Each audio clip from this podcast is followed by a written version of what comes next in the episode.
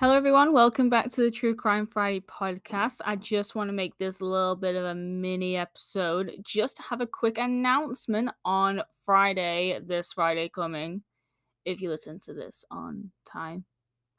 So on the 9th of December at 8:30 p.m., we will be having our first ever True Crime Friday Christmas party and you're all invited and it's free, of course. And it's all going to be on Twitch on my old Twitch because I've not used in four months. But why not? The account's there.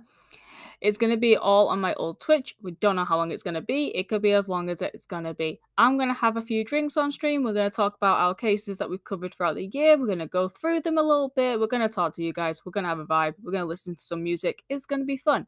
So if you want to stop by and you want to just see us do whatever and possibly see me get a little bit too merry, then come along. It's the True Crime Friday Christmas party and it is live on Twitch at Little Goth Panda. So if you want to go check it out, it will be on my old Twitch account, which is Little Goth Panda on Twitch.